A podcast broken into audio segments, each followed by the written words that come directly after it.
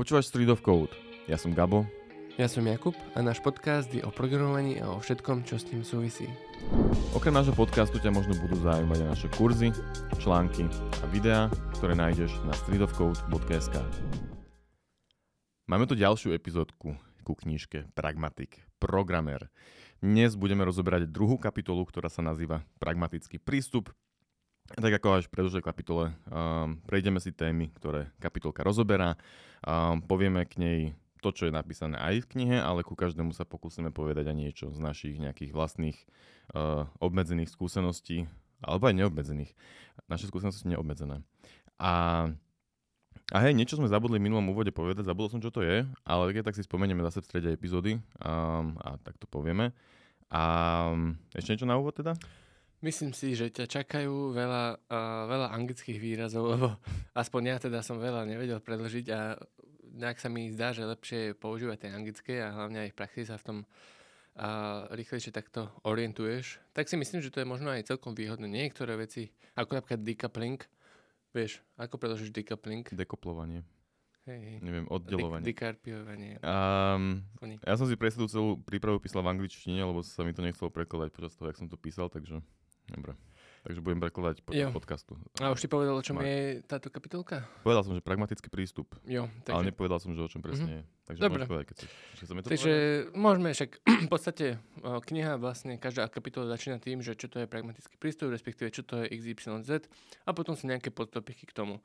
Takže pragmatický prístup, ja som aspoň pochopil z toho tak, že pragmatický prístup programovania je taký, kedy myslíš na to, ako aby sa ten tvoj program uh, dal uh, ľahko v podstate zmeniť a to je veľká myšlienka uh, vlastne celej tú kapitoly, že ako keby maintainovateľný systém a v podstate je tam taký, taký výrok, že good design is easier to change than bad design a v podstate kedy sa dajú ľahko zmeniť veci a prečo ich potrebuješ meniť. Potrebujeme meniť kód alebo veci preto, lebo sa chceme adaptovať pre ľudí, ktorí o, ten náš software používajú a to znamená, že kód má, musí mať dobrú o, schopnosť sa, sa meniť. A teda ja som to pochopil, že toto je akoby taký zmysel tej kapitoly a teda, že v akých rôznych smeroch a ako rôzne sa to dá robiť.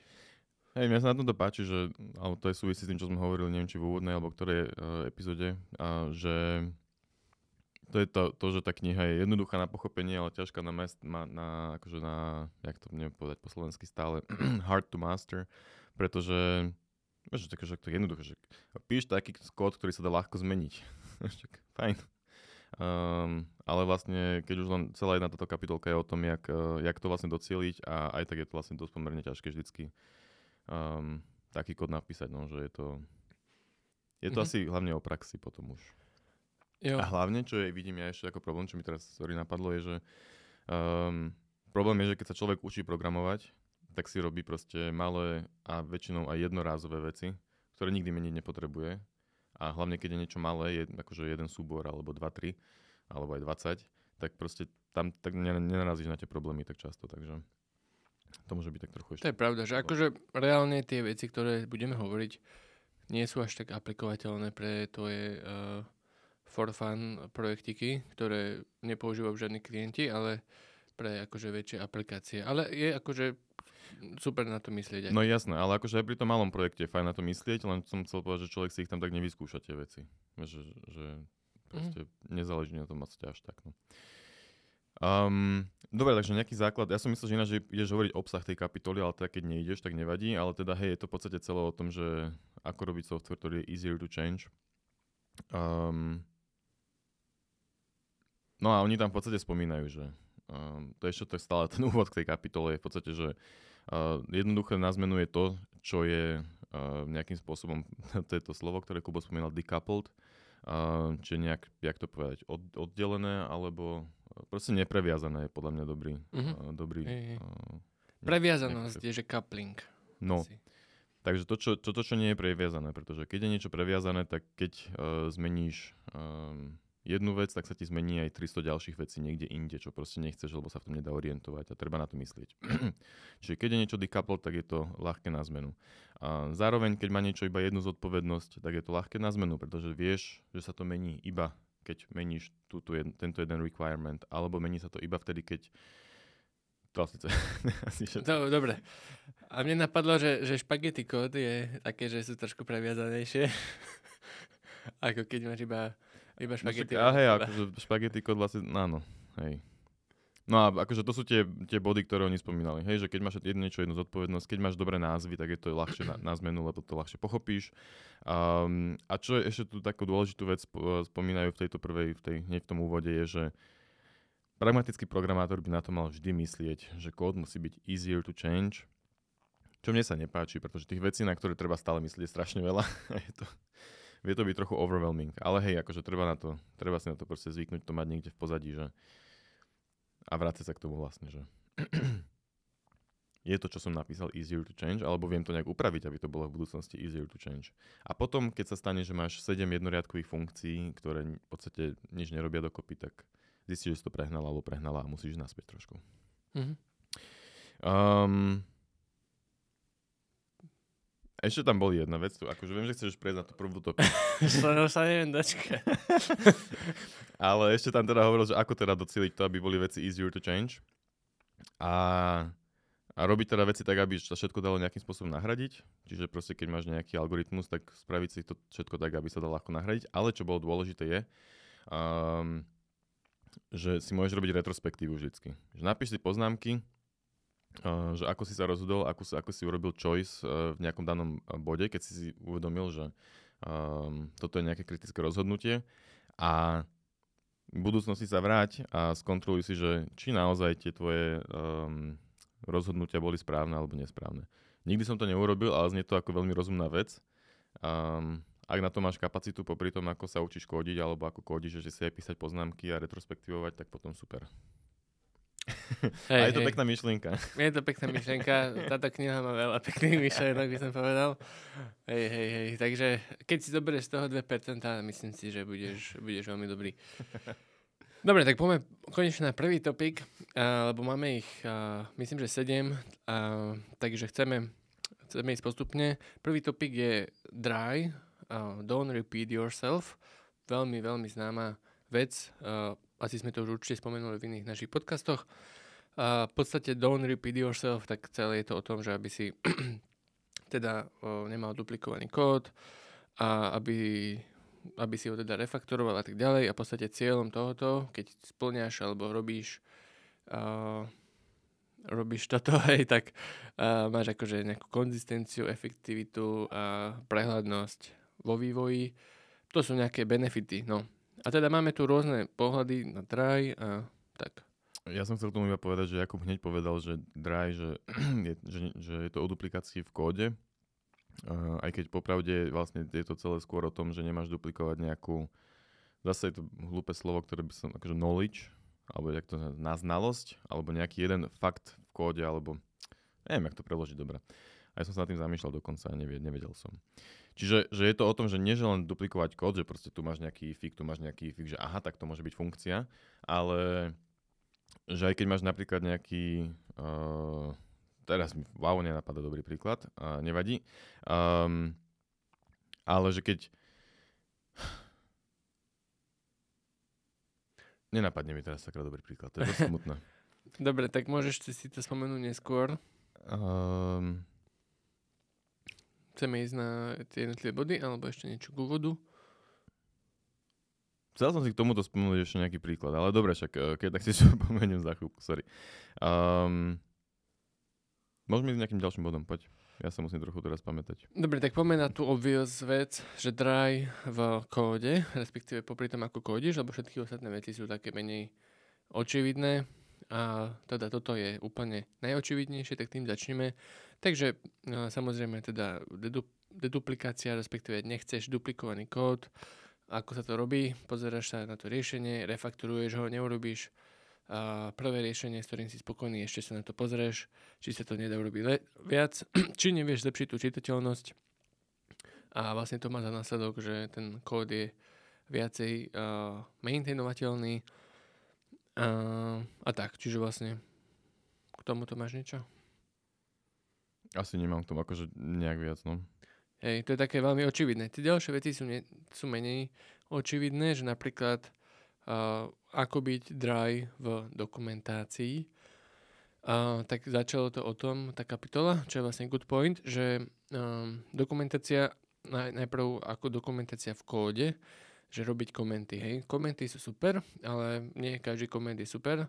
Ak máš na funkciu, alebo whatever čo, môže by to byť aj klasa, ktorá proste tam máš presne napísané v tom komente, čo to robí a aké sú o, vstupné parametre a presne čo to robí, úplne to opíšeš, tak a potom máš, akože, potom máš funkciu, je tam 10 riadkov, tak čo na prvý pohľad to môže znieť ako fajn nápad a často to aj niečo také podobné vidíš, avšak ak to, ak to akoby nejako preženeš, alebo neviem, aké je to správne slovo, ťažké nájsť balans, ale ak uh, tam dáš toľko detailov, že v podstate budeš, keď, vždy keď budeš meniť kód, tak budeš musieť meniť aj tú funkciu, tak v podstate ten, uh, tú knowledge, hej, máš na dvoch miestach a robíš duplikáciu uh, v dokumentácii. A keď máš dobrý kód, ktorý má dobré názvy a metódy a triedy a tak ďalej majú dobré názvy, tak veľmi, veľmi často nepotrebuješ komenty, lebo však si to tam prečítaš, že ja neviem, že hej, balance, add, uh, add credit,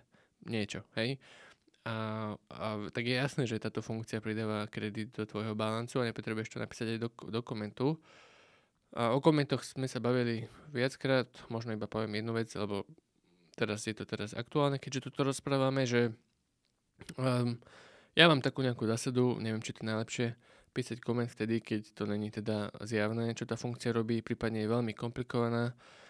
Uh, alebo teda vždy, keď sa na nejakú funkciu pozriem a neviem, čo robí a musím, musím si ju prešať trikrát ten kód, tak potom je dobré tam napísať ten koment, lebo zjavne ten, koment, ten kód není dostatočne. Najlepšie bolo to spraviť cez ten kód, ale ak sa to nedá, alebo ak nemáš čas na to, Môžeš napísať. Ak nemáš čas na to zakázané slova, to neexistuje.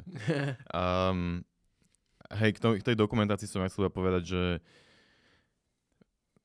Hej, jed, jed, v knižke spomínajú ten príklad aj s tým komentárom, ktorý opisoval každý riadok úplne, že kvázi do detailov. Tam je proste problém, že keď zmeníš kód, tak zabudneš zmeniť dokumentáciu. O tom sme sa podľa mňa už bavili, teda ten, no hej, dokumentáciu.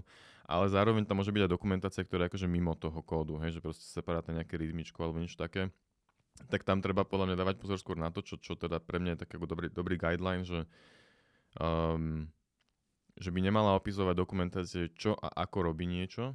Akože keď je to komplexné, tak jasne môže, ale skôr uh, by to malo opisovať, že prečo ste sa tak rozhodli, lebo to nezachytíš v kóde. Hej? Že keď nejaký algoritmus robí niečo takto a nie iným spôsobom, že obviously by si chcel, aby to robilo proste takto, že keď to prečítaš, tak prečo to nerobí takto a tak dať tam komentár, že nerobí to takto, lebo sme to skúšali a bolo to príliš pomalé a takto je to rýchlejšie. Alebo to obchádza nejaký ďalší problém a tak ďalej. Hej, že skôr, skôr takéto veci dávať do tej dokumentácie, lebo tie v kode až tak dobre nevieš um, vyjadriť. Mm-hmm. Mne ešte napadol príklad k tej, k tej knowledge, teda, čo, čo som chcel, že čo je duplication of knowledge. Tak povedzme, že, že robíš nejakú stránku, kde povedzme, že predávaš akože cigarety alebo nejaký proste mm, tovar, ktorý je vekovo obmedzený, hej. Um, a chceš proste dať niekam ten zákaz, že, že nemôže to kúpiť človek, ktorý je starší ako, ktorý je mladší ako 18 rokov, tak nemať všade v kóde ifiky na to, že, že if, uh, keď má menej ako 18 rokov, tak nedovol alebo takto. Um, ale proste tá logika o tom veku 18 by mala byť nejakým spôsobom v nejakej triede alebo v niečom nejak reprezentovaná na jednom mieste a tie ďalšie miesta by potom, keď tak mali volať už túto um, jednu triedu, hej. Um, to je taký iba jeden možno, že, že hlúpejší príklad, alebo ako to povedať, ale nenapadá mi teraz že lepší. Ale že, no. Hej, hej. Dobrý, dobrý že, že, že, že ten, ten, ten, to obmedzenie veku, akože hej, že keď tam máš ifiky, tak áno, to je duplikácia aj kódu, ale že môže sa pre, premietnúť nejakým iným spôsobom do toho celého systému, hej, a potom už uh, Hej, proste by sa mal vedieť pozrieť na jedno miesto a že keď chceš tú, tú hranicu zmeniť, tak to proste zmeníš jeden modul a nemeníš jeden file, ale, ale nemeníš uh, eh, 20 súborov, lebo všade mm. sa dotýkaš tej 18. A tam je potom ešte ale výzva, že keď, keď si predstavím takýto presný use case, čo si povedal, tak ak uh, som napríklad nový developer alebo neviem čo, tak idem napísať novú o, funkciu, hej, na proste niečo, čo tiež má byť um, tiež má zahrňať tú validáciu, tak ja musím nejako vedieť, že aha, existuje takáto trieda, ktorú mám, ktorej validačnú funkciu mám použiť a nemám si to teda vymyslieť. Ako keby, a čo je taký ten, to je, že v rámci školenia, keď prídeš do firmy, tak ti mám povedať, že vždy, keď robíš niečo takéto, tak pozri najprv validačnú funkciu, alebo je niekde nejaký návod, že hoci čo robíš, použij toto. No, to je ďalšia časť uh, kapitoly, to, teda ďalší, ďalšia časť tohto topiku ešte, ktorú, um, to je trochu ďalej, a tak môžeme k tomu povedať, to je tá interdeveloper duplication, takzvaná. Uh-huh. A teda v knihe to tak nazvali. A to je vlastne, že tam navrhu, to je teda ten problém, že, že keď buď príde niekto nový a nepozná tvoj kód, alebo keď uh, dvaja ľudia robia súbežne na nejakej feature a zároveň potrebujú nejakú utility funkciu obidvaja, tak aby obidvaja nemuseli kódiť, ale aby sa nejak proste dohodli, že uh, jeden ju nakodí a druhý iba použije, alebo čo. Hej, proste aby sa to neduplikovalo. Alebo ten, takže pardon, tá pointa bola, že keď máš nejaký veľký, obrovský systém a máš tam možno, že aj dve, dva celé moduly, ktoré sú úplne jednak jedné, keby funkcionálne, funkcionalitou tie isté, tak proste, že ako vyriešiť tento problém a to je tak, že tento nový človek uh, by prišiel na daily stand-up, ktorý máte setupnutý práve kvôli takýmto prípadom, povedal by, že takú funkciu potrebuje a nejaký ten uh, senior by mu povedal, alebo to je úplne hoci to, nejaký kolega, ktorý pozná ten systém, by mu povedal, že aj Braško, ale však ale toto tu už máme, takže uh, to iba použij a nemusíš to riešiť. A yes, a spraví si dva dní voľno a potom bude chodiť. Prípadne pri code review by sa na to prišlo. Áno, jasné. Ale oni v knižke akože hovoria, že pre takéto prípady je fajn mať nejakého um, kni... To je, ako sa volá človek, čo pracuje v knižnici? Knihovník. Uh, projektového knihovníka, akože project librarian, ktorý uh, by mal za úlohu tieto veci buď nejak spisovať, alebo mať o tom prehľad a keď by niekto niečo potreboval, tak napíšu jemu. Ale to mi prišlo také, že dosť extrém. Ale hej, ten daily stand mi príde taký reálnejší, že, že, že, že to je bežné. Že povedať, že a, že to sme už robili, tu sa aj také, že na inšpiráciu, že no tu sa pozri, ak sa to robilo, tak rob to podobne. Hej, tam... Dobre, nech, akože napadlo mi ešte nejaké veci. Alebo však jednu poviem malú, že uh, iný use case, hej, že predstav si, že um, ide o, o vytváranie nejakých uh, entit do databáz a je zvykom, že vždy musíš uh, kečovať nejaké exceptiony, hej, že musíš kečnúť nejakú internú exception, čo je nejaká, nejaká 500 na backende a potom musíš kečnúť aj, že teda uh, bad request. Ale napríklad, toto sú nejaké obvious veci, ale potom by tam bolo ešte niečo menej obvious. Že napríklad, ja neviem, tento field, field je unikátny a preto musíš kečnúť ešte nejakú data integrity violation alebo niečo také, ktorá teda zistí, že, uh, že no, ale ak nemáš tú vedomosť o tom, že tento field je unikátny v tej entite, lebo niekto, kto vytvoril ten task, tak možno nevedel, že to bude robiť niekto, kto to nevie. Vieš, tak uh, iba, iba tam dal do toho otázku, že uh, vytvor mi toto. Tak to je tiež taká nejaká vec, že uh, ako keby, že si to ako keby môžeš na obranu povedať, že vieš, kde som si, či som si to mal vytúcať z prsta, alebo máš teda ako keby asi vedieť, čo robiť a pozrieť sa na tú entitu, že aj na jej ako keby definíciu, že aké sú tie fieldy a nemožno predpokladať niekto skúsený by povedal, že radšej sa pozriem na tie fieldy, či tam nie sú nejaké constrainty, hej? Mm. Ale je dosť možné, že polka ľudí by to neurobila. Ale zase je možné, že tie constrainty sú úplne ďaleko mm, o 400 modulov ďalej. To je tiež pravda, no, že ani, ani sa na nich nemôžeš pozrieť. Že je to taká vec, ktorá tiež uh, podľa mňa je toto pekný plika toho, kedy sa to nezachytí, no. Taký problém. Tak, uh, nie všetko má nejaké riešenie. Poďme ďalej. uh, ďalší, ďalší, uh, ďalší priestor, alebo ďalšia... Ty kokos. Dneska mi to nejde. No. ďalší priestor, kde aplikovať Dry Principle, alebo teda Don't Repeat Yourself, je aj v dátach, aj keď zase to není úplne obvious, ale ten príklad v knižke bol úplne, že, že super podľa mňa. Uh, predstav si, že máš nejakú uh, triedu, že čiara, a tam má nejaký začiatok, koniec a dĺžku. Hej, akože propertiesy. No a teraz, keď zmeníš štart, tak musíš zároveň zmeniť aj dĺžku. Hej? Pretože oni sa akože obmedzujú, že proste, jak sa to volá po slovensky. No proste bod A a bod B majú. Hej? Keď zmeníš jeden, tak musíš meniť aj tú dĺžku, lebo zrazu tá čiara kratšia.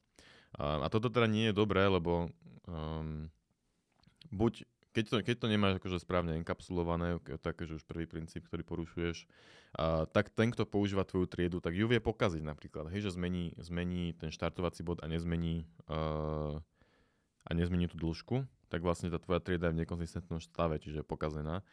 Um,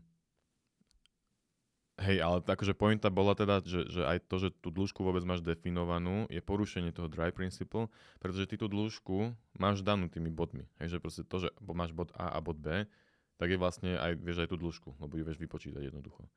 Čiže si to nemusíš, nemusíš tú e, dĺžku ukladať v properties, ale spravíš si funkciu get length napríklad. Alebo... Mm, to je super príklad, hej. Keď je potom tá uh, funkcia tá, tá, to počítanie tej dĺžky môže byť komplikované. Hej, že toto je jednoduchý príklad, ale keby to malo trvať, že 2 sekundy trvá vypočítanie dĺžky, tak potom vieš spraviť to, že um, uh, každý, že, že spravíš si setre na to A a B, na tie body, na štart a koniec a každýkrát, keď setneš štart, tak prepočítaš dĺžku.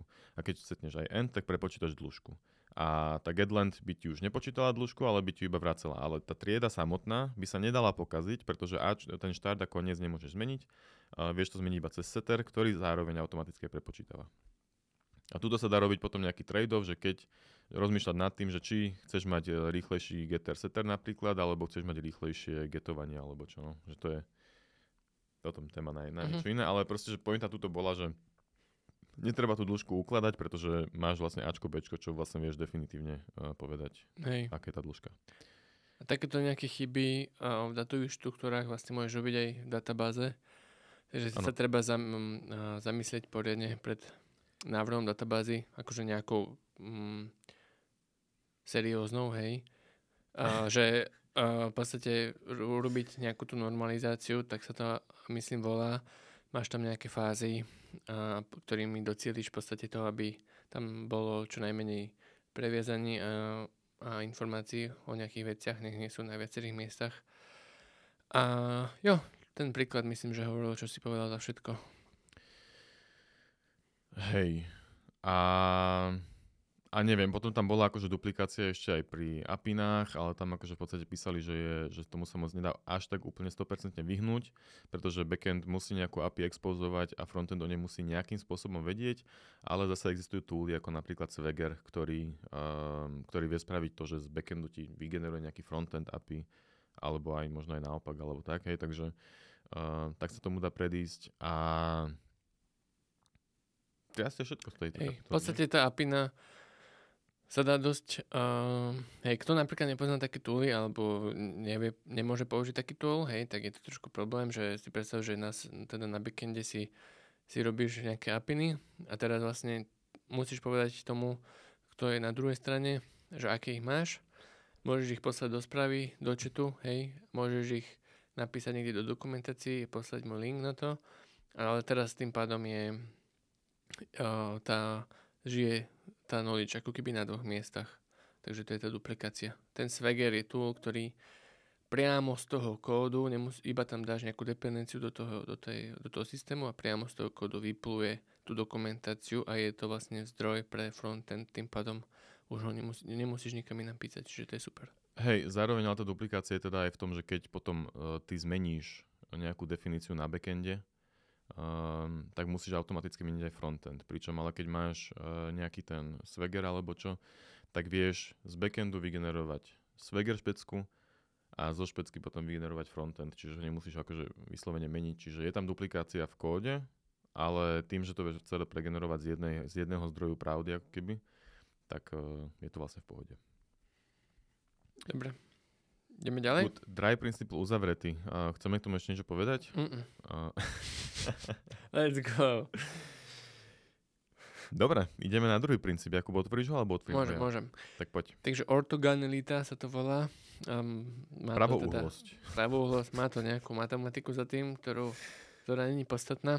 Ale ide o to, že uh, dve, dva softvery alebo dve časti softveru sú ortogonálne alebo pravouhle ak jedne, jeden komponent alebo jedna tá časť, ne, pardon, ak zmena v jednom komponente neafektuje zmeny v druhom. Alebo nespôsobuje. A je to v podstate inými slovami to, čo znamená mm, ten coupling. Hej? by som Je to len povedal. trochu ináč vysvetlené, hej, z iného, z iného uhla, hej. Ale je to basically ono, no, že v podstate, že dve časti softveru sú nezávislé. Hej. Čiže vlastne táto kapitolka je zase uh, nejaký ten coupling a zase tá maintainovateľnosť a flexibilita a škalovateľnosť, ale z iného uhla. ešte, ešte by som len povedal, že keď sme sa bavili o tejto, kni- akože o tejto kapitole, tak Jakub hovoril, že, že nevie moc, o čom chceme rozprávať, keďže má pocit, že tam je strašne veľa omáčok a že vlastne celé je to úplne o tom istom, takže preto Jakub hovorí, že je to stále, akože stále o tej nejaký decoupling a tak, lebo tak hej no, ale tak si, Nie je celá kniha, ale táto kapitola. hej, hej, treba, treba to akože uh, approachnúť, uh, pristúpiť k tomu z viacerých uhlov, aby sa to lepšie potom pochopilo, vieš.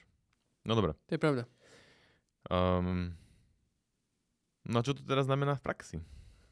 On tam v knihe spomína príklad akože z helikoptérov, pričom nikto v živote podľa mňa nešoferoval z helikoptéru, tak, alebo nepilotoval helikoptéru, ale proste pointa bola, že v helikoptére, keď uh, jeden, jednu páčku pohneš, tak vlastne musíš to regulovať ešte druhou páčkou, pretože uh, inak havaruješ alebo čo.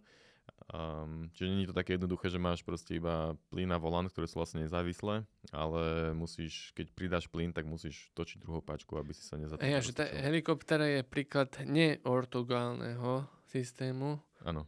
že všetky úkony majú veľké side efekty a ovplyvňujú iné veci, tým pádom si z toho vkeli, ak nie si profesionál. Hej, a celá tá, tá jak to povedať, ortogonalita, alebo nezávislá, jak ortogonalita, dobre, whatever. Ortogonalita uh, je akože o tom, aby si uh, redukoval alebo eliminoval nejaké side efekty medzi uh, vecami, ktoré na sebe nezálež, nezávisia, alebo teda nemali by spolu byť previazané. Um, to znamená, že väčšinou by si mal vedieť robiť veci tak, že keď zmeníš vnútro tej veci a nezmeníš vonkajší interface, uh, vonkajšie rozhranie, akože interface je podľa mňa lepšie slovo, um, tak uh, by si vlastne ten vonkajší systém ani nemal všimnúť, že sa niečo stalo. Hej? Samozrejme, pokiaľ si, no hej, teda pokiaľ si nepnul ten interface. No. Um, no. Jo, a A Asi by som teda... chcel povedať akože nejaký príklad, príklad k tomu, ale v rýchlosti mi nenapadá, akože to ťažko Pohode, vymyslieť. na budúci si to nachystáš dopredu. A, a môže byť, je good point. Ale nenapadlo mi, že k tomu bude treba príklady. Akože v tej knihe to bolo tak nejak, že tam tomu netrebalo príklady. Aha. Ale tu mám pocit, že by sa strašne zišli. Uh, OK, OK. Um, takže teraz si povieme nejaké pohľady, uh, kde môžeme uplatniť tento princíp myslenia. Takže prvý pohľad je, že v dizajne, respektíve návrhu nejakej architektúry, alebo neviem, či to môže byť aplikované aj pri dizajne akože uh, frontendového systému, alebo iba pri dizajne aplikácií a vlastne ako My bude fungovať. mysleli iba akože mm, software design. Software design asi, hej. Hej, a- system design, alebo to nazvať. Jo.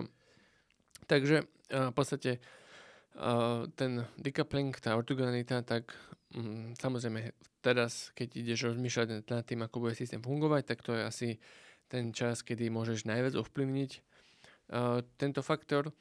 A teda, že musíš myslieť na modularitu, to znamená, že aby boli uh, komponenty oddelené, a jednoznačne, teda aby robili jednu vec, dajme tomu, a v podstate ako komunikujú medzi sebou vrstvy systému, ako komponenty interagujú. Um, to je celé. Hej, akože vo všeobecnosti sa snažíme to nejak... Uh, asi sa dá povedať, že navrstviť, hej, ce- celé tie veci. Proste každá vrstva robí niečo a iba komunikuje s vrstvou, ktorá je e, nad ňou alebo pod ňou. Tá, čo je pod ňou, komunikuje s tou, čo je nad ňou, tak dajme tomu. A, a on vlastne hovorí, že nejaká tá, čo, sa, čo sú pojmy, že modulárna architektúra, alebo component-based architecture, alebo layered architecture, že to v podstate synonymá s tou ortogonalitou, hej, že to celé proste vzniklo akože tá pointa za tým je proste, aby tie systémy boli nezávislé od seba, tie jednotlivé komponenty, aby si ich pekne vedel meniť, prípadne v tej layered architecture, aby si keď uh, máš nejaký frontend alebo nejaké UI, aby si ho vedel ľahko proste iba stade vybrať a dať tam nejaký mobil, mobilný frontend, hej, uh, bez toho, aby si afektol celý ten systém okolo. No, že proste by ten, tá informácia o tom, že si na mobile, by nemala akože vytekať von z tej krabičky toho UI, hej, že proste server, serveru by malo byť jedno, že či si na mobile alebo nie. No. Hej, akože a praxi, ak teda, uh, neviem, mne by pomohol tento príklad, ako poviem, že um, keď nejaké, na backende nejaké servisy teda komunikujú s databázou, uh, proste vytvárajú entity, getujú a tak ďalej, tak tie servisy implementujú nejaký interfejs. Áno, a v tom interfejsi máš teda vstup a výstup, že hej, že get toto a vráti ti to uh, nejakú, nejakú triedu alebo nejaký list a tak ďalej. No, ale uh, mohol, mohol by si teoreticky mať rôzne implementácie toho interfejsu a ten klient ten klient, on volá priamo ten interfejs, nie tie implementácie. A ty teda na backende si môžeš zameniť hociaké tie implementácie, mm. že toto je databáza SQL, toto je uh, NoSQL, dajme tomu inak, hociak chceš, hej. Ale keď používaš stále ten istý interfejs na klientovi, v podstate to API, tak ťa nezaujíma uh, hej, ten... Hej, na toto je ešte, možno skúsim aj ja. Druhý príklad, je, že keď máš mm, akože na, to, na, na toto kvázi layerovanie, alebo to je možno aj dependency injection zároveň, že keď máš napríklad nejaký dva spôsoby, ako autentifikovať usera, alebo chceš ich zameniť. Hej, že jeden je, že máš uh, na heslo autentifikovaného usera, a druhý spôsob je, že sa autentifikuje povedzme cez Google. Hej. Tak uh, v dobrom systéme by v podstate malo stačiť, aby v nejakom servise, ktorý využíva ten, túto autentifikáciu, že chce vedieť, či je user autentifikovaný, tak by malo stačiť, aby si tam poslal iba inú konkrétnu implementáciu nejakého autentifikačnej služby, servisu teda, a on by si ani nemal všimnúť, že na pozadí má usera, ktorý je uh, prihlásený uh, cez Google a nie cez heslo. Um, že tak by to ideálne malo fungovať. No. Um, keď sú nezávislé tie dva servisy. Hej, že ten servis, ktorý ti posiela stránku, je nezávislý od toho autentifikačného. A tým pádom vlastne, že nikde nemáš informáciu o tom, ako sa user autentifikuje. A keď to chceš zmeniť, tak to zmeníš na jednom mieste. Je, prípadne ako klient, akože zavoláš dve rôzne metódy, že autentifikuj sa podľa Google, autentifikuj sa podľa GitHubu. No ale potom ti už má vrátiť ako keby obe tieto metódy ti má vrátiť toho istého usera, ktorý je už autentifikovaný, s ktorým môžeš robiť to isté. Uh, dobre, potom to, takže toto bola nejaká ortogonalita v dizajne, potom je v lipkách a v podstate ide o to, že mm, trošku si dávaj pozor na tým, ak, aké uh, lipky tretich, z tretich stran používaš, prípadne aké frameworky, lebo uh, niektoré možno chcú, aby sme kvôli tej lipke menili náš kód. Ale lipka má byť iba ako extension, alebo teda nemusí byť iba, hej, ale ako keby nemá vyžadovať zmenu tvojho kódu, lebo potom zmeny tej lipky, ktorá má byť iba, proste je to tretia strana, pomocná vec, tak nemá ovplyvňovať teda tvoje core veci. No. Hej, v podstate tá lípka by mala byť iba krabička, ktorá zoberie nejaký input a vypluje ti output, čiže jediné, čo by si ty mal potrebu urobiť je zmeniť, vlastne vytvoriť ten input, ktorý tam chceš poslať, hej, že, že nemal by si teraz kvôli nejakej lípke meniť celú architektúru. Neviem, ako sa toto celé vzťahuje napríklad na React alebo Spring Boot, že proste keď chceš meniť framework, tak akože proste si v prdeli musíš to celé prepísať, hej, že to je asi iná téma, ale keď sa bavíme o nejakých, uh, ja neviem, hociakých lípkach, tak uh, Hej, by si mal, proste nemal by si vedieť, teda nemal by si potrebovať kvôli ním ty robiť nejaké vyslovene veľké zmeny u seba a zároveň, keď tú lipku chceš vymeniť, tak by si to mal zariadiť tak, aby si to vedel ľahko urobiť. Čiže tie veci, ak nepoužívaš celú tú lipku, samozrejme, ak nie si celý naviazaný, tak si proste vytvoriť, keď uh, vytvoriť si nejaký, uh, aj teraz si nepamätám, ako sa volá ten pattern, um, uh, neviem, či možno no, fasáda je niečo iné. No proste za, zabaliť tú, tú lípku uh, do nejakej triedy alebo do jedného súboru a iba tam k nemu pristup, k tej lípke pristupovať a tie tvoje funkcie vlastne už v tvojom kóde volať iba tie funkcie, ktoré si ty toho expozoval. Čiže keď vymeníš lípku, prepíšeš jeden súbor a hotovo. No. Mm. Um, no, ešte v čom? Potom uh, ortogonalita v kódení a tam teda tie veci, že neduplikuje tak, to už nemusíme spomínať. Nové veci, čo tu boli, aspoň teda ja to mám tak zapísané, uh, že s ktorým súhlasím iba tak na polovičku, uh, že vyhni sa globálnym dátam, uh, že ako keby, keď máš, ja neviem, hej, máš nejaké moduly trošku nižšie a potom niekde hore máš mať nejaké globálne dáta, uh, tak jednak môžeš to, máš dve verzie, a obidve sú podľa tejto knihy zlé. Prvá verzia je, s ktorou teda súhlasím aj ja úplne. Ak môžeš aj z toho dolného prostredia uh, meniť tie globálne dáta, Hej, tým pádom každý, kto ako keby číta tie dáta, tak to má zmenené. A vlastne ani s tým úplne nesúhlasím. a, ale a potom hovorí, že aj v podstate aj iba read only, že aj keď všetci iba čítajú tie globálne dáta, tak aj vtedy to môže byť zle, lebo keď sa ako keby hore povie, že ideme zmeniť štruktúru tých dát, tak všetci tí dole si ju musia zmeniť tiež. Čo akože samozrejme je pravda, ale sú dnes v podstate rôzne uh, veci, kedy toto tak ne, neplatí. Akože problém s globálnymi dátami je, že ich môže viacero uh, kódu meniť a potom vlastne nevieš, aká tam je v konečnom dôsledku hodnota a čo všetko tá hodnota afektuje. No. A preto on hovorí, že je lepšie, a hlavne sa to ťažko testuje, to je ďalšia vec. Um, a preto oni hovoria, že, ale teda to s tým aj ja zase súhlasím, že je lepšie, keď sa dá, tak tie veci poslať akože, ako parametre. Mm-hmm. Um, čo samozrejme môže byť problém, keď tých parametrov je viacej, ale tak potom môžeš mať zase nejaký kontext objekt, ktorý proste mení, že ja posielaš dovnútra, alebo proste nejaký komplik, komplik, komplikovanejší um, objekt posielaš ako parameter. Ale proste nespoliehať sa na to, že, že je tam nejaký globálny stav, ktorý bude v kuse konzistentný. No. Sú. Hej. A v Reacte je napríklad React kontext, ktorý presne funguje takto. Hej. Máš globálne a máš setter, getter a úplne je to super a vyrieši to milión problémov a Áno, no akože v Reacte to je špecifický problém zase, hej, že tam keď, keď lebo komponenty niekedy majú aj reálne, proste, že ja neviem, 20, videl som akože aj 30 propsov fieldov a také veľké objekty a to, to je proste potom pain s tým niečo robiť, takže na to je potom dobrý ten kontext, ale je to podľa mňa akože trošku hack. Ale napríklad aj Kafka na backende, alebo v podstate nejaký taký message systém, je to vec, ktorá tečie a sú to v podstate globálne dáta, lebo hoci kto z nich môže čítať, kto sa na to napojí a dokonca môže to hoci kto aj meniť, kto sa napojí ako producer. Čiže teoreticky sa na to dá pozrieť ako globálne dáta. Ale Kafka je iba queue, nie? že tam pošleš dáta a niekto ich vyberá a spracuje, či? Hej, ale môže to niekto aj posielať tie dáta. Takže ako keby setovať. Má mm, to je trošku asi niečo iné.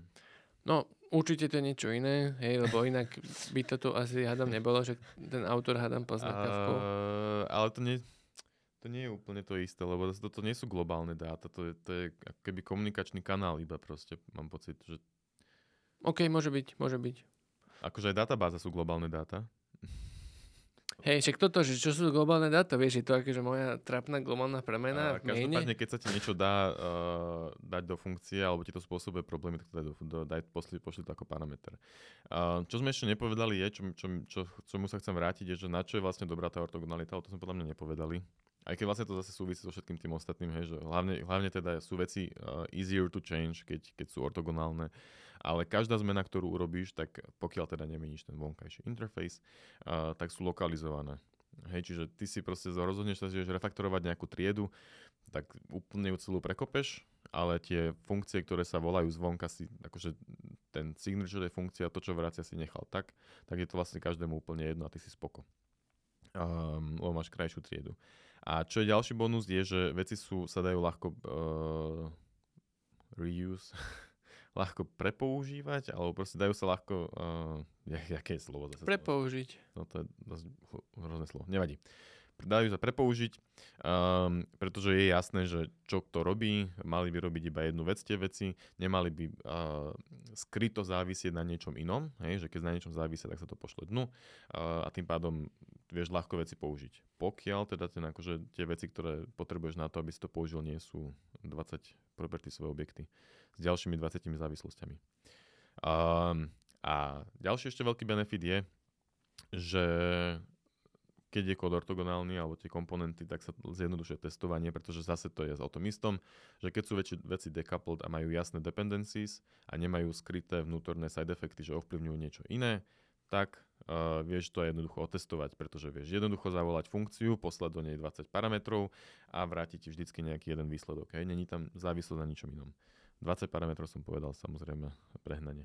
Um, čiže toto je ďalšia vec, ako čo ti to prináša. Nielen teda tá ortogonalita, ale proste celý decoupling a, a dry principle mm-hmm. a mhm. tak ďalej. Čiže um, je to dôležité a hej, je sranda, to, pri tomto je pre mňa strašná sranda vždycky, že keď sa snažíš niečo zrazu otestovať, čo nebolo otestované, tak to je drvivá väčšina, je to akože fakt, že pain. Musíš práve toto zabezpečiť, aby to bolo ortogonálne. Že väčšinou ten kód sám od seba už akože vo väčších systémoch nie je ortogonálny a až keď ho dáš ísť do testov, tak si uvedomíš, že ty kokos, koľko toho treba mokovať, alebo koľko tried treba vytvárať, aby si, alebo objektov, čokoľvek treba vytvárať, aby si um, to vlastne otestoval. No.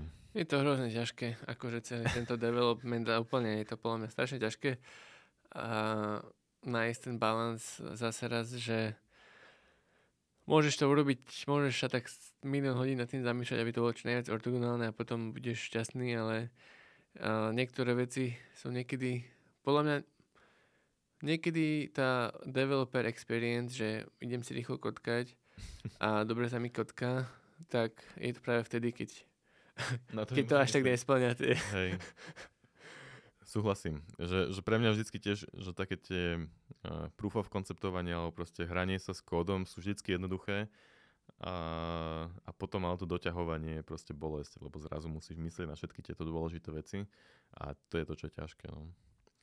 A ešte čo spomínajú v tejto kapitole, čo zase, že už som aj trochu uh, načrtol v tom úvode, a že sa mi to nepáči, je, že máš um, vždy byť kritický ku svojmu kódu a vždy sa zamýšľať nad tým, je môj kód ortogonálny, je takýto a takýto a proste vždy sa nad tým zamýšľať, čo, čo na čo si dať pozor aby to nevíš, ne, neviedlo potom k analysis, paralysis, že budeš rozmýšľať, že kokos je to, není to a proste...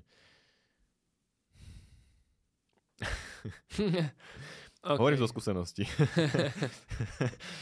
um, Takže tak, asi všetko k ortogonalite, nie? Jo, dobre, ideme ďalej. Toto bude krátke. Reversibility, nejaká návratnosť, alebo čo? Uh, návratnosť. Uh, návratnosť je niečo iné. Jo. No, neviem, zvratiteľnosť. Zvratiteľnosť.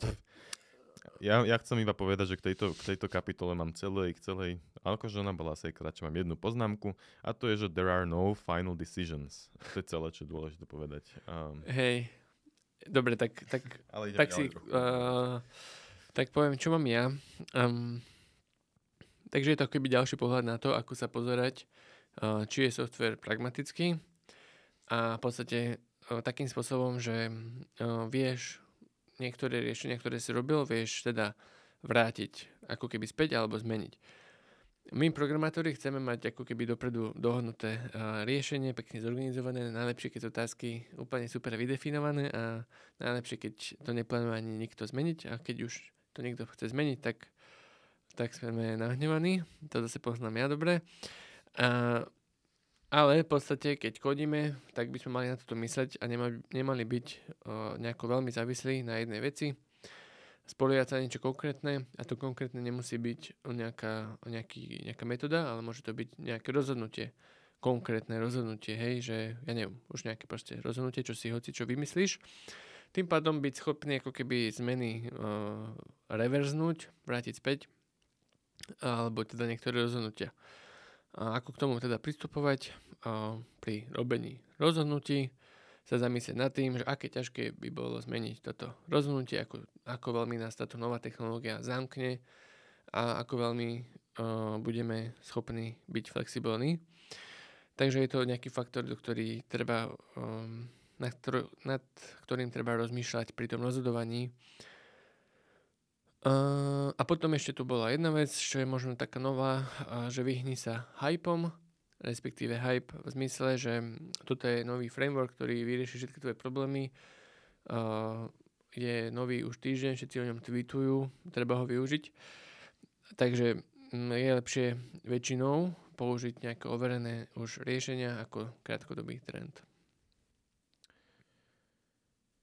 Hej, akože hlavná pointa, čo si z tohto zobrať, a to, to, je zase, to, to je zase previazané s tým predošlým, že keď sú veci nezávislé, tak vieš ľahko zvrátiť rozhodnutia, tak vieš ľahko uh, vymeniť nejakú lípku za nejakú druhú, uh, vieš ľahko možno aj vymeniť databázový engine za iný. Uh, čo nevieš ľahko spraviť, je vymeniť React za niečo iné, ale zároveň vieš to mať proste spravené tak, že že jasné, keď vymeníš React povedzme za, za Vue, tak musíš prepísať celý frontend, ale máš mať ten software navrhnutý tak, aby si musel prepísať iba tie komponenty a nič iné, čo ako keby za tým. Hej? Že proste ten, že dotknúť sa proste naozaj iba toho, kde ten React je. Hej? A, a nemeniť teraz nejaké... Mm, API cally alebo nejaký, nejaký storage alebo niečo proste na pozadí, len kvôli tomu, že si zmenil no, takúto lípku. Um, ale jasné, že keby chceš ísť prepísať um, nejaký Facebook do nejakého iného frameworku, tak je to akože bolesť. Takisto jak voľba jazyka je niečo, čo asi nenavrátiš proste už, že to je... Jej, ale možno, že aj dokonca uh, keď, sa, keď robíš frontend a chceš napríklad si zvoliť um, napríklad chceš použiť Material UI, že nechceš teda si vyrábať tie komponenty button a tak, ale chceš použiť niečo, tak uh-huh. uh, toto môže byť tiež dobrý príklad toho, že Um, no, že ako keby pristupovať k tým buttonom a k týmto veciam, ktoré ti Material UI dá, aj keď neviem, či to je úplne reálne. Prídeš na je, je toho, použiješ veľa z toho Material UI, ale keby nie, tak si vieš všetky tie Material UI komponenty vrapnúť, nie do svojich. To som asi chcel povedať. A ja používaš tie svoje a na pozadí ti je jedno potom, keď vymeníš Material UI za niečo iné, tak iba vymeníš tie svoje komponenty ale ten kód zvonka zostane ten istý. No, ale to asi nikto neurobí, že by si urobil wrapper na button. To je veľa, to by bolo veľa. No. To je to, čo som hovoril, že keď využívaš veľa z tej knižnice, tak potom je to asi problém, lebo vlastne musíš vrapovať úplne celú tú lípku a keď je veľká, tak je to pain. Záleží, aký máš requirement, no asi. Um, ale napríklad, uh, že používaš uh, fetch API alebo používaš nejaké tie iné, že ako keby... No, či používaš fetch, alebo používaš, no, jak sa volá, Axios. Axios, hej, hej, to som to povedať, že, že toto je presne podľa mňa to rozhodnutie, ktoré nemá to ovplyvniť, lebo je to v podstate jedna vec niekde to úplne dole, že ktorá už zavolá to .get alebo Hej, niečo. a presne, aha, s tridovkou to máme, také niečo spravené. OK. Hej, hej. Dobre, Dobre tak, tak začne no. ďalší, ďalšiu tému, ktorá bola pre mňa celkom náročná. začne to byť zaujímavé teraz. Um, Dobre. Ďalšia kapitola má veľmi divný názov, ale vysvetlíme to. Volá sa, že Tracer Bullets. Um, a teda prečo to tak nazvali, možno, že to je dobrá analogia, ale možno nie. Uh, v podstate vojaci používajú nejaké tracer bullets. Keď strieľajú, tak oni vlastne nevedia, kam strieľajú a, a preto v zásobníku, čo som nevedel, a neviem, aké, aké to je bežná prax. Preto v zásobníku majú nejaké tzv. trace bullets, ktoré sú proste nejakým spôsobom uh, spravené tak, že keď vystrieľa, tak za sebou nechajú nejakú uh, farebnú čiaru, ktorú vidno. A vďaka tomuto potom ten vojak vie, že aha, strieľam trochu viac doľava, tak začne strieľať viac doprava. No a túto analogiu sa oni snažili aplikovať na software. Akože podľa mňa to, akože tá idea dáva zmysel, neviem, či to je dobrá analogia. Um, ale akože prečo, prečo to použili je, že tie tracer bullets ti majú pomôcť nájsť tvoj target. Hej? A v softveri, keď začínaš nejaký buď nový software alebo novú feature, tak nemusíš úplne presne vedieť, že kam sa vlastne chceš dostať. Um, napríklad chceš... Uh, hej, aj keď robíš napríklad nejaké MVP, tak nevieš úplne presne, čo to MVP je. Vieš, aký je konečný stav, ale nevieš, kde, kde má byť ten MVP. No a čo, čo môžeš ty proste urobiť je, že dobre, akože je viacero možností. Jedna je, uh, že fajn spravíš si nejaký prototyp, uh, ten urobíš a podľa toho sa rozhodneš čo ďalej. Hej, prototyp zahodíš a ideš kodiť od znova. A, alebo spravíš možno nejaký, ja neviem, proof of concept a na ňom potom stávaš. Um, um, alebo teraz sa rozhodneš, že ideš kodiť. a keď, sa, keď ideš kodiť, tak povedzme, že máš tri časti toho, alebo dve časti, stačia dve. Máš backend a frontend. Čo ty môžeš začať robiť je, že, poz, že napíšeš celý backend, lebo vieš, čo, vieš, lebo vieš, čo, vieš, čo chceš, aby robil, vieš, čo má robiť. A keď máš hotový backend, tak začneš kodiť frontend. Čo je ale blbosť, pretože uh, jak budeš kodiť ten frontend, tak ty nevieš predvídať úplne, že akým spôsobom sa ti budú vyvíjať tie komponenty, akým spôsobom uh, že proste budeš musieť upravovať ten backend kvôli tomu, aby ten frontend s tým vedel komunikovať. A o čom sú tie tracer bullets? sú o tom, že nestávaj backend frontend, uh, teda nestávaj najprv backend potom frontend, ale stávaj ich naraz. A stávaj ich naraz takým spôsobom, že najprv si postavíš ako keby ten základ celý toho. Hej? Že postavíš si, povedzme, že keď, keď sme napríklad stavali my našu uh, Street of Code stránku, tak my sme, my sme si postavili napríklad nejaké, že proste na, na backende bol, boli nejaké kurzy a na frontende sme spravili proste tým, tým kurzom frontend. Tým pádom sme vedeli, že aha, tu máme takýto frontend, takýto backend, že aha, tak také niečo existuje, dobre. a, a vedeli sme, že ich vieme spolu prepojiť, hej, že frontend volal ten backend. A toto bola nejaká tá keby kostra toho nášho projektu. Robilo, bola to, že desatina celej stránky, možno ešte menej, ale mali sme tam to, že tu je backend, tu je frontend, vedia spolu nejakým spôsobom komunikovať. A potom teda iteruješ od tohto ďalej, postupne sa, sa rozširuješ ako keby ďalej. A toto je jednoduchý príklad, ale predstav si, že tých uh, komponentov systémových máš 6. Hej, napríklad, že proste máš tam nejaké dva backendy, nejaké dve medzivrstvy a dve niečo ďalšie. Tak není to, že každú vrstvu kodíš zvlášť, ale urobíš si nejakú tracer bullet, cez celé proste prestrelíš tú celú, celú uh, architektúru, alebo jak to nazvať, postavíš z toho tú základnú časť, aby si všetky tie časti spolu prepojil a zistil, že buď to vieš, alebo nevieš, aké tam sú problémy a tak ďalej. Potom sa vieš od toho ľahšie odraziť. Um, Hej. Um, čo je teda výhoda tohto? Má to viacero výhod. Ja, jedna výhoda je teda, že uh, nestane sa ti to, že musíš nieč, nejak veľa, samozrejme niečo budeš asi upravovať, ale nemusíš upravovať proste tak veľa kódu, ako keby nakodíš celú, celú jednu vrstvu, druhú, tretiu, štvrtú a teraz, že poďme ich prepojiť. Hej? Proste máš to celé od začiatku rozmýšľaš nad tým, ako to prepojíš. Uh, druhá vec je, že ten klient alebo user alebo ktokoľvek, pre koho to robíš, môže vidieť nejaké výsledky pomedzi to. Hej? Čiže my sme už vedeli ukázať sami sebe, uh, že uh, tu sú kurzy. Hej? Proste, že nebolo to len že nejaký abstraktný backend a prázdny frontend bez dát, ale proste bolo to, že aha, tu máme kurzy, ktoré sú naozaj na backende databáze. A to klienta veľmi, veľmi potešilo, že také niečo je. Uh, máš postavený ten základ, čiže máš na čom stavať.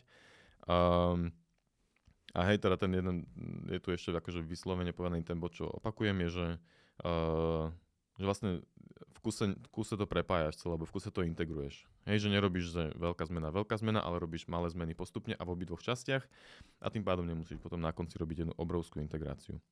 Um, a zároveň ťa to celé teší, lebo máš, uh, po, uh, máš pocit, že robíš nejaký progres a vidíš, te, hej, že proste celé ti to funguje nejak spolu.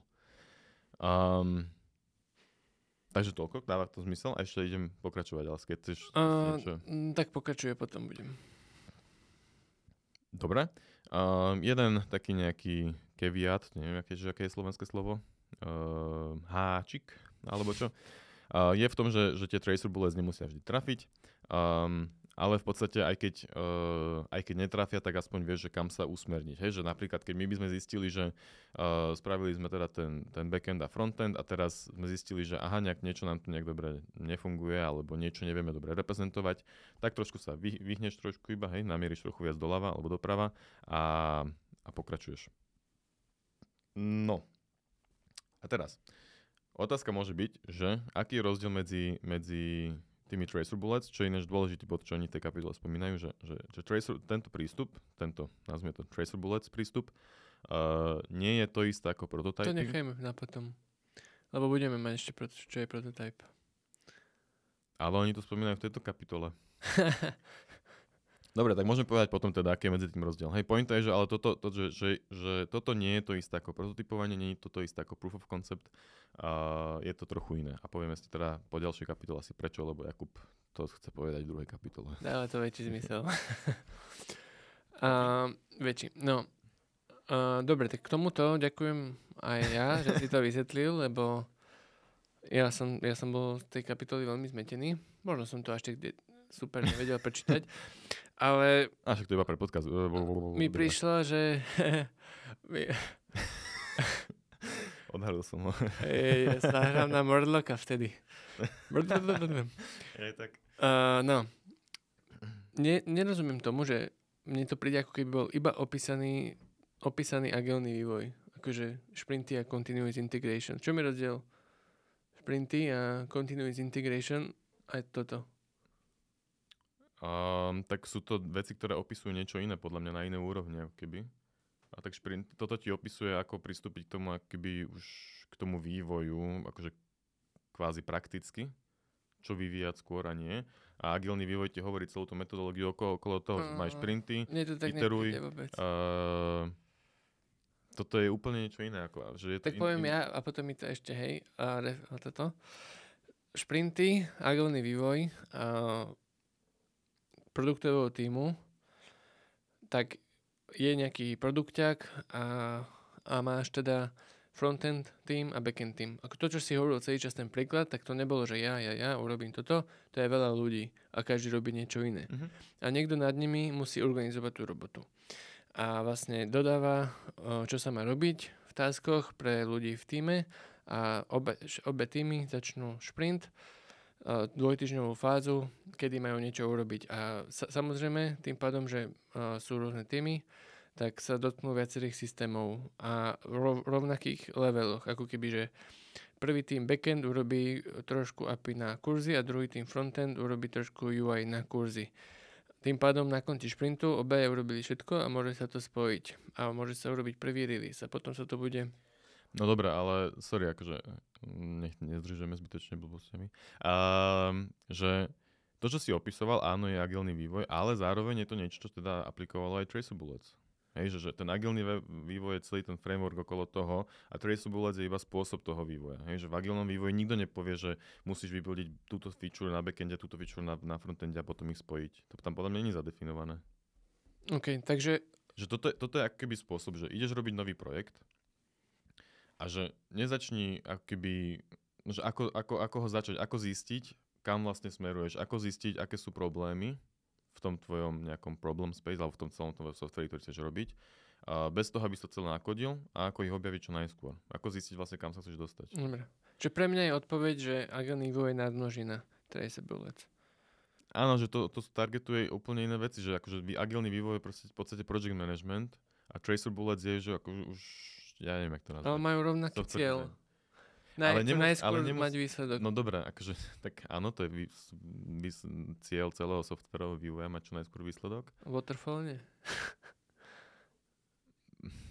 Dobre, mať. Ale, ale zase tento prístup Tracer Bullets vieš robiť aj vo, vo Waterfalle. Mm, A nevieš. Nevieš. nevieš. Vieš, ne, vieš, vieš, vieš. Mm. Jasné, že vieš, vieš. Lebo Um, dobre, neviem, čo Waterfall, nepamätám si. Reálne si nepamätám, akože, aká je definícia Waterfallu. Všetko to je dopredu nachystané. Áno, dobre, všetko je dopredu nachystané, ale um, spravíš si rebrík hore po vodopáde a revizitneš. Neviem, no dobre, to akože v tomto prípade mi no, príde akože Waterfall je úplne že blbosť, ale nevadí. Um, OK. Akože áno, má to, má to trochu do toho, že tiež ten Tracer Bullets prístup uh, jak to, podporuje alebo, alebo vyžaduje iteratívny prístup. Hej, že nakodíš, pozrieš sa spätne, áno, funguje to, idem ďalej. Nefunguje, opravím, idem ďalej. Že to je ako, že áno, že, že je tam tá, tá že iteruješ v nejakých, nejakých um, intervaloch. Dobre. Ale ten, to okolo toho, ten agilný, to mi príde project management. Hej, že tu už proste, že um, toto je iba o tom uh, inžinierskom prístupe, ako, keby, že ako, ako niečo postaviť, ako um, Dobre. zistiť, kam chceš ísť. Takže ďalšia vec sú prototypy. Mali sme teda tento traceable a teraz sú že prototypy. A ja keď som to čítal, tak teraz už viem, ale vtedy, keď som to čítal, tak som, nebolo jasné, v čom sú rozdiely.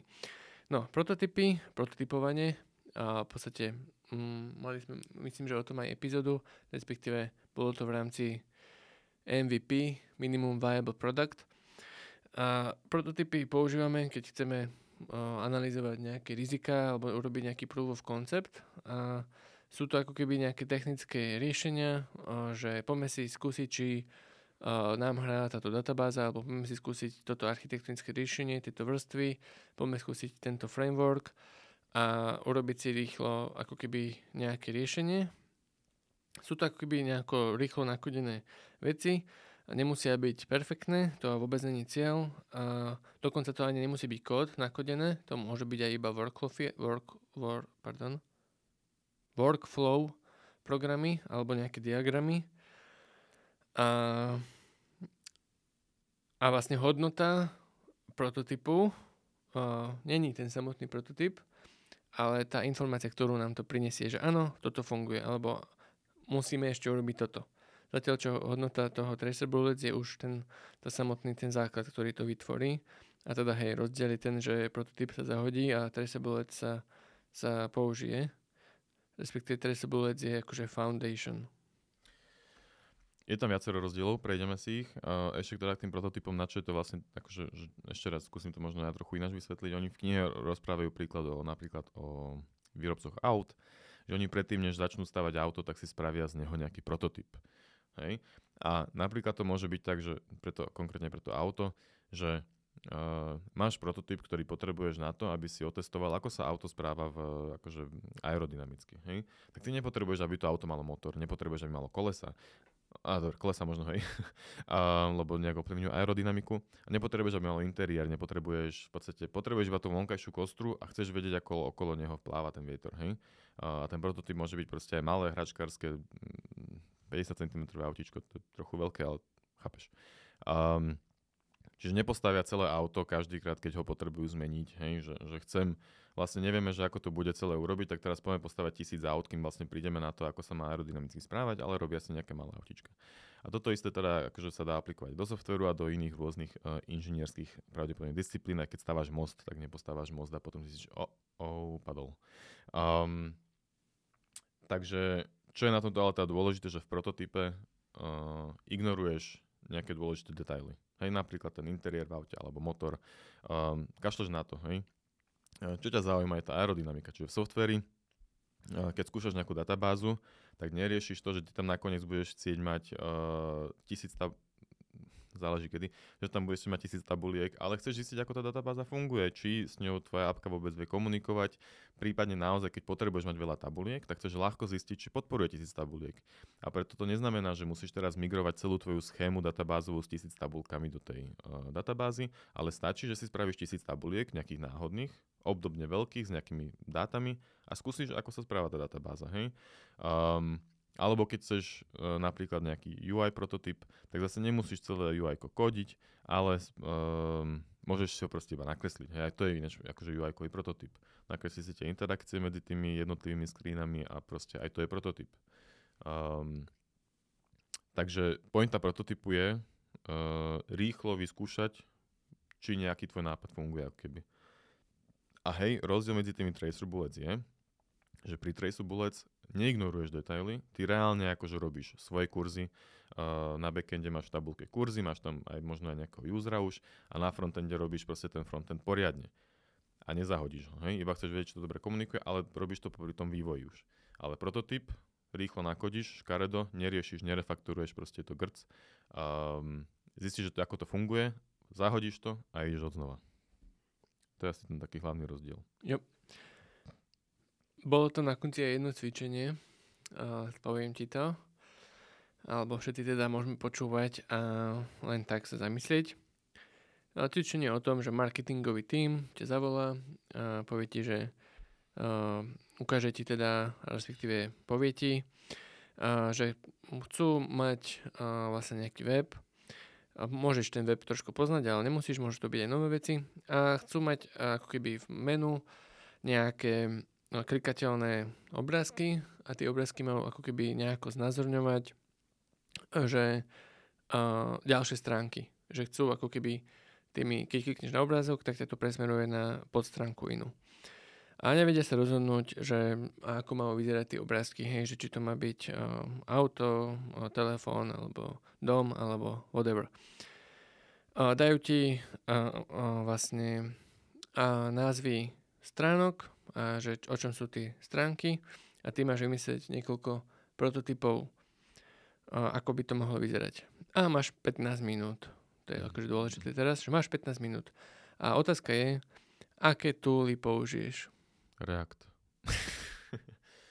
srandujem, srandujem. Pardon, to, to bola vážna otázka? Áno. Chceš to rozoberať? Uh, nie, srandujem. Um, pero a papier. A možno ani nie pero a papier, možno iba diskusiu. OK. Uh, takže vlastne zamyslenie je, že ty ideš robiť nejaký prototyp a hej, tá informácia máš 15 minút, ja na tom úplne najdôležitejšia teraz, lebo samozrejme nič nesinieš zakodiť, nakodiť za 15 minút, tým pádom využiješ, ako Gabo povedal, papier pero, prípadne ak si zdatný v nejakom workflow programe, že to urobíš ešte rýchlejšie ako papier pero, tak, tak ten a pozrieš si akože najprv chvíľu sa zoznámiš s tým, o čo ide v rámci možností a potom tú druhú polovicu času uh, využiješ na to nakreslenie. Jo, takže to bolo nejaké cvičenie. Um, ešte by som povedal teda k tým prototypom, že teda keď prototypuješ, tak uh, neriešiš to, či tvoj software je úplne správny, či má správne dáta, uh, to všetko môžeš ignorovať. Takisto môžeš ignorovať, že či uh, má pokryté všetky edge cases, či sa či nevie padnúť, či je bezpečný a tak ďalej. Proste na to kašleš, to ťa nezaujíma. Um, nemusí byť ani pekný, proste tie bateny môžu byť úplne škaredé, hlavne, že to vieš nejak otestovať, hej, že proste tú tvoju ideu, um, že si vieš nejakým spôsobom overiť. Um, ešte jeden taký tip, čo tam oni uh, spomínali, je, že keď niekomu ten prototyp ukazuješ, tak treba povedať, že to je prototyp, že ti to trvalo dva mendeje, že áno, vyzerá, že to robí to, čo všetko to, čo má, ale na to, aby to naozaj robilo to všetko, čo to má, tak ti to bude trvať ešte mesiac. Lebo proste ten prototyp vieš rýchlo zbuchať, nie sú tam tie edge casey, nemusí to robiť úplne všetko, máš tam nejaké mokovacie dáta. Um, a ľudia, keď uvidia, že to riešenie je skoro hotové, tak si povedia, že však tu už máš. Však dva dní, easy. Ale si hovoril, že mesiac. A tak potom treba vysvetliť, že toto je prototyp, má to veľké obmedzenia, robí to chyby. Um, sú tam dámy dáta? Áno. Potrvá to proste spraviť poriadne. Prototyp není ani tých uh, eh, 80% za 20% času. Prototyp je 10% za 10% času. Um, dobre. Jo. Môžeme ísť ďalej. OK. Ďalšia vec, ktorá bude krátka, dúfam. uh, domain, languages, domenové jazyky. Um, ja som si z tejto témy odnesol toľko, že... Alebo tak, však Nemusí každý vedieť, že čo to znamená domenový jazyk alebo domena. Ja úplne neviem, ale však. A domena je... Ja aj, no, dobre. To sme vlastne ešte sme hovorili aj celkom nedávno, ale hej, hej, že domena je, že v podstate ty sa orientuješ v... Napríklad Gabor robí uh, kryptomeny, kryptomenový projekt. Tak jeho domena sú kryptomeny, alebo prípadne nejaký subset tých kryptomen, alebo dokonca nejaká konkrétna. A má tam jeho domenový jazyk sú, že hej, blockchain, uh, to krypto a, a, a proste nejaká peňaženka, bla bla bla. Toto je jeho jazyk, hej.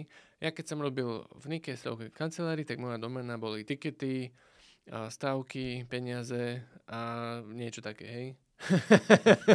Peniaze už nie sú kuba.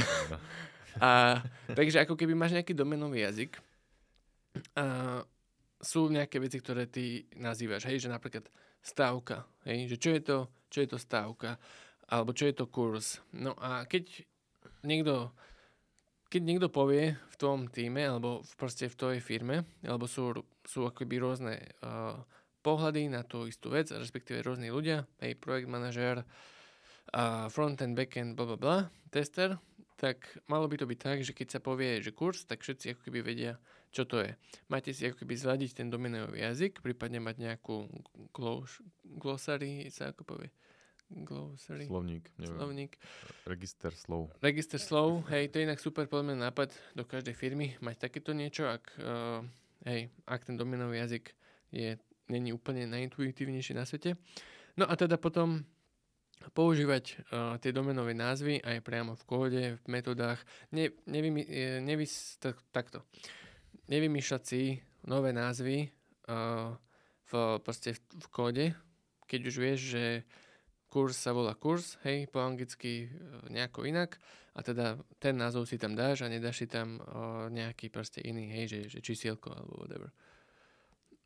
Tak som to ja pochopil. Že... E, dobre, e, takto. To, čo Jakub opisoval, je v podstate aj kvázi trochu domain-driven design, uh, ale to je, no, nie, hej, čiastočne.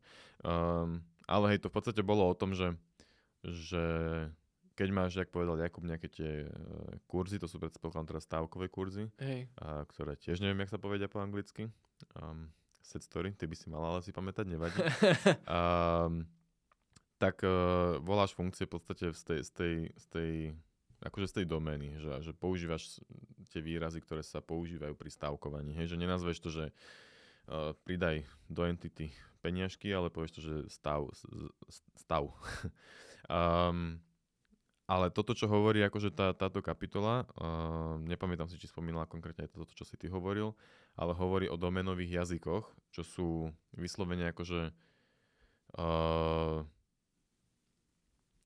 nielen, že názvy používaš z toho z tej domény, ale že ty reálne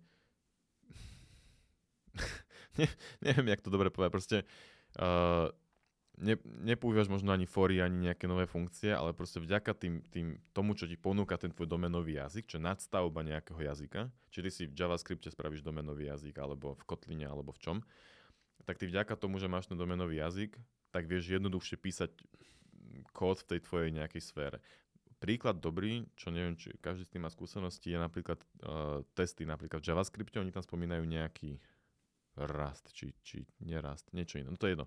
Um, Ruby asi.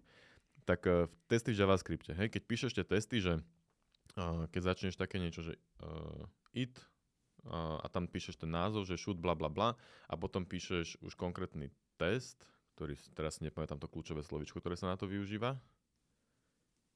Aha, máš vlastne describe, to uh, describe slovíčko, ktoré opisuje celý ten nejaký väčší viac test caseov a potom máš že it a tam píšeš dovnútra niečo. A potom ďalej, vieš, keď už máš test, tak píšeš expect uh, nejaké dáta, bodka to equal nejaké dáta. Toto je ten domenový jazyk. To není JavaScript, to je domenový jazyk. Že ty nemusíš písať, že uh, if uh, expected result je iné ako nejaký result, tak hoď exception, ale napíše, že expect, že tento result sa rovná tomuto. Hej, že proste sa to číta ako, ako reálne nejaký hovorený jazyk, že to je trochu iné. Um, čiže toto je napríklad domenový jazyk a ja som s podobným vlastne domenovým jazykom niekedy robil aj uh, nejaký kryptoprojekt, nejaká kryptomena mala svoj domenový jazyk postavený okolo uh, svojho blockchainu, um, ale už si presne nepamätám ani, jak to vlastne vyzeralo, jak to fungovalo. Ale toto je teda taký, s ktorým sa človek asi najčastejšie stretne momentálne, podľa mňa, že už sa, neviem, či sa to uh, nejak extrémne, nenapadá mi lepší príklad. Čiže testy, aj v Kotline sú testy, čo máme aj my napríklad na Street of Code backende, tak tie sú tiež písané domenovým jazykom. Um, to je nejaký Kotor, myslím, že sa to volá. Um, takže tie testy sú taký fajn príklad. No a druhé, čo, čo oni písali, že tiež nejaký domenový jazyk, ale to bol, že externý domenový jazyk, tak to je napríklad nejaký um, uh, vieš, vieš ty uh, využiť nejaký, mm, jak to povedať, vieš ty, no dobre, oni tam spomínali príklad nejakého Ansible, um, čo je nástroj na stavanie um, nástroj na setup asi, asi serverov, že ty si proste nadefinuješ v Ansible v nejakom formáte, že čo, ako sa má no, vytvoriť tvoj server, to pošleš tomu serveru a on sa celý nasetupuje podľa toho. Hej? A celá tá vec, e, ten, ten config je v nejakom YAML, čo je akože, neviem presne, čo znamená tá skratka, ale proste je to akože známy formát, aj GitHub Actions sa v tom píšu, to je tiež nejaký domenový jazyk. Um, a ten server, ten Ansible, na základe toho, čo je v tom YAML, podľa tých kľúčových slov, ktoré tam používaš a rôznych konfigov, vie, čo má s tým, s tým uh, serverom urobiť. A to isté vlastne aj tá GitHub Action, všetko vlastne, čo využíva ten, alebo teda väčšina, čo využíva tento YAML, tak tam má nejaký svoj, svoje kľúčové slovička, nejaký ten svoj jazyk, ktorý um, musíš používať, aby si ich vedel setupnúť. Neviem potom, či náhodou aj Terraform, ale, alebo napríklad taký package JSON, či není náhodou domenový jazyk, uh, keď ho tam nejakým spôsobom musíš zadefinovať tie veci. Um, a tak ďalej. Že v podstate syntax nejakého jazyka alebo prístupu, keď používa mm-hmm. slova, ktoré dávajú zmysel. Áno, áno, áno. Keď sa ti to proste, keď sa ti to dobre, dobre píše, no, alebo... Mm-hmm. Dobre. Takže ka- asi každý, alebo teda proste poznáme jazyky, ktoré sú, že what the fuck, a poznáme jazyky, ktoré sú, že nice. Ale nie, akože to není len o to, Vieš, že to není, že, že JavaScript je domenový, ale, ale že proste ty v tom JavaScripte si vieš spraviť domenový jazyk svoj vlastný, ktorý ti potom zjednoduší niečo. Napríklad, keby máme, uh, ešte uh, to dovysvetľujem teda, keby napríklad s tými blockchainami povedzme, alebo s kurzami. Uh, ty kokos, to neviem, či dám. Uh, s normálnymi kurzami. Um, to asi nedám. Dobre, nechajme to asi tak. Príklad. Dobre. ale že proste nejaké komplikované interakcie, ktoré by bolo, že 10 riadkov kódu, zabalíš do 5 pekných funkcií a potom tie funkcie zavoláš zreťazenie za sebou napríklad a tým pádom, keď to čítaš, takže expect, uh, že kurz, nie že expect, je blbosť, um, že update course and then uh, update user and then niečo, hej, že proste máš to tak nejak pekne aj zreťazené a tak ďalej. Dobre, whatever, neviem to pekne vysvetliť. Um, Takže meto- pomocou toho, jak spravíš tie metodky, tak... Napríklad, áno, pomocou toho, ako spravíš. V podstate builder pattern je taký. Mm, builder pattern môže asi byť aj nejakým spôsobom domenový jazyk, neviem, či sa to tak ale naozaj dá uh, klasifikovať, mm. ale znie to podobne, hej. Dobre, let's go on. Posledná časť, uh, posledný topik, môžem vlastne začať, keď už som tak, uh, tejto kapitolky je estimovanie. O estimovaní sme mali nejakú epizódku, ani jeden z nás si nepozeral, že ktorú. Um, takže k tomu akože povieme k tomu samozrejme niečo, len by ma zaujímalo, že ktorá to bola epizódka, ako vieš povedať, či nevieš? Uh, epiz- uh, estimovanie, rýchlo to skúsime pozrieť, pardon. Mali, aha, odhadovanie úloh. A, epizóda 103. Výborne. Um, ale teda čo hovoria v knižke o estimovaní softveru? Um, čo vlastne estimovanie softveru je, že niekto k tebe príde, povie ti, že chce nakodiť, uh, posunúť tento button a, a spýta sa ťa, že ako dlho to bude trvať. A ty povieš, že hm, tento button posunúť, čak to je easy. Dve hodinky. A keď za tebou príde zajtra, že prečo to ešte nemáš a ty, že ah, tak som to zle odhadol, tak to je estimovanie. Um, alebo keď niekto za tebou príde, že počúvaj, máme tu klienta, ktorý chce nakodiť banku, uh, tak mi nájsť tu môj, ako dlho to bude trvať. Aj to je estimovanie. Takže, ako na to? Um, základná otázka um, je, že ako presne ten človek chce vedieť ten tvoj estimate, ako, ak, akú presnosť očakáva. Hej, niekomu stačí, že mu povieš, um, že to chceš, uh, akože, že nejak to povedať zase po slovensky, neviem, stačí mu nejaký ballpark, alebo teda približne a niekto to chce reálne, že na Mendeje. Hej, to je prvá vec. A to súvisí možno aj s predošlou epizódkou, čo sme rozprávali o Know Your Audience, tak treba sa spýtať, že čo vlastne odo mňa chceš? Aký presný chceš odo mňa estimate? Um, Čiže toto je dôležitá vec, hej, že či, či máš teraz robiť trojdňový research, alebo ti stačí iba hodinku sa zamyslieť a dať nejaký trošku bru- odhad z brucha. Alebo to chce naozaj iba takú side informáciu a stačí ti povedať, že úplne, úplne z brucha. Čo väčšinou nie je dobré, píšu na konci. K tomu sa dostaneme. um, Jakub nám povie teraz asi najkrajšiu vec, ale to najdôležitejšiu vec, ktorú mu, ktorú mu táto kapitola dala.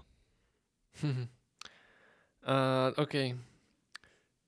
Si sa stratil, mám to povedať ja? Nie, nie, nie. Táto kapitola mi dala a, to, že a, ako formulovať odpovede a že keď to trvá napríklad 1 až 15 dní, tak môžeš povedať, že toľko, toľko, toľko to dní. Ale keď to už trvá viac ako 15 dní a, a trvá to napríklad maximálne 6 týždňov, tak už ho povedať v týždňoch. Hej, nepovedať, že uh, 6x7, 42 dní, ale už povedať, že 6 týždňov. V podstate človek si vie rýchlejšie predstaviť, koľko to bude trvať. A ľahšie, ľahšie sa to škáluje. Ďalej, ak to trvá proste už niekoľko mesiacov, že to trvá, uh, ja neviem, hej, uh, 4 mesiace, tak nepovieš 16 týždňov, ale to vychádza, hej. Ale povieš uh, 4 mesiace. Pre, prepač. A potom bolo posledné, že ak už to trvá viac ako 20 a mesiacov, respektíve 20 týždňov tam bolo, hej. Ak to trvá viac ako 20 týždňov, tak sa poriadne zamyslí a... Radšej nerob estimate. um, mne by iba napadlo, že a keď máš deti a majú pol roka, tak kľudne hovor ešte v mesiačikoch, ale a potom už niekedy prestaň hovoriť v mesiacoch a hovor v rokoch. Um, to mi len pri tom tak sa to hovoril napadlo. Um, hej, a čo je teda pointa, prečo to takto akože povedali, je, že je rozdiel, keď človeku povie, že niečo pôjde trvať 130 mendejov, a rozdiel, keď mu budeš trvať, že, to, že keď mu povieš, že to bude trvať 6 mesiacov. Lebo keď mu povieš 130 mendejov, tak očakáva, že to bude tých 130 mendejov. Ale keď mu povieš 6 mesiacov, tak je to také, že no, OK, tak 6 mesiacov, tak buď možno to bude aj 7, alebo možno aj 8. Hej, že, že je to také, že očakáva trochu menšiu presnosť. Takisto, keď ja ti poviem, že uh, no jasne to spravím, ale teda, že, že tento request bude trvať 750 milisekúnd, že ty sa ma spýtaš, koľko trvá ten request, ja poviem 750 milisekúnd, tak ty očakávaš, že to viem presne. Ale keď ti poviem, že no, že asi 3 sekundy, tak je to, že uh, máš to trochu iný uh, pocit presnosti. Čiže preto tam je akože tá škála, aby si tým kvázi nastavil tú... Mm. A on to zároveň vyplýva aj z toho, že čím väčší estimate, tak tým tá presnosť je menšia. Hej, čiže preto opatrne. Alebo keď sa, sa spýtaš dvoch hodí, že aký bol ten film a jeden ti povie, že 8 z 10 a druhý ti povie, že no, je celkom v pohode. Čo znamená? Že ten celkom v pohode môže byť hociaký. tak to je tak aj s tými estimatami.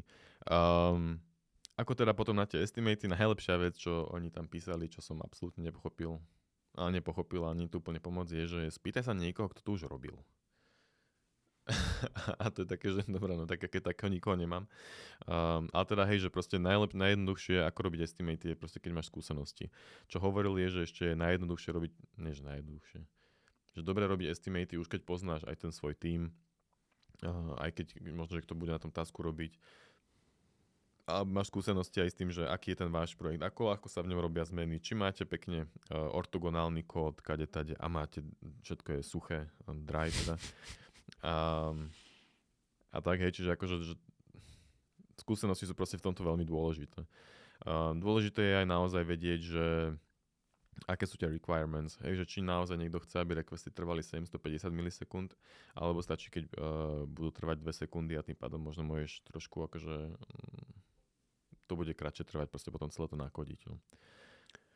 Jo, ja mám k tomuto praktický trik. Uh, v podstate není to podľa mňa také ťažké pristupovať k tým estimatom, lebo čo ľudia robia zle? Ľudia robia zle to, že niekto sa ich spýta, ako to bude trvať a začnú sa keby ponáhľať s tým estimatom a potom povedia nejaké číslo, ale nepovedia za tým číslom extrémne dôležitú informáciu, ako veľmi dôveruješ tomuto číslu. Lebo takto, správna, správny prístup je takýto. Niekto sa ťa spýta na estimate. Ty ako prvé máš povedať, že dokedy to potrebuješ vedieť a za ako, za ako nejakú confidence chceš, aby som to dal. Pretože môžem to povedať ten estimate celkom rýchlo, ale môžem tomu veriť na 10%, alebo si môžem na tým sadnúť týždeň a budem tomu veriť 60%. Alebo, a potom môžeš povedať, že podľa toho, ako poznáš samého seba alebo život, že uh, aj keby som nad tým rozmýšľal rok, tak není šanca, aby som ti dal lepší estimate ako, ako 60% tomu, že to verím. Že proste sa to môže totálne pokaziť.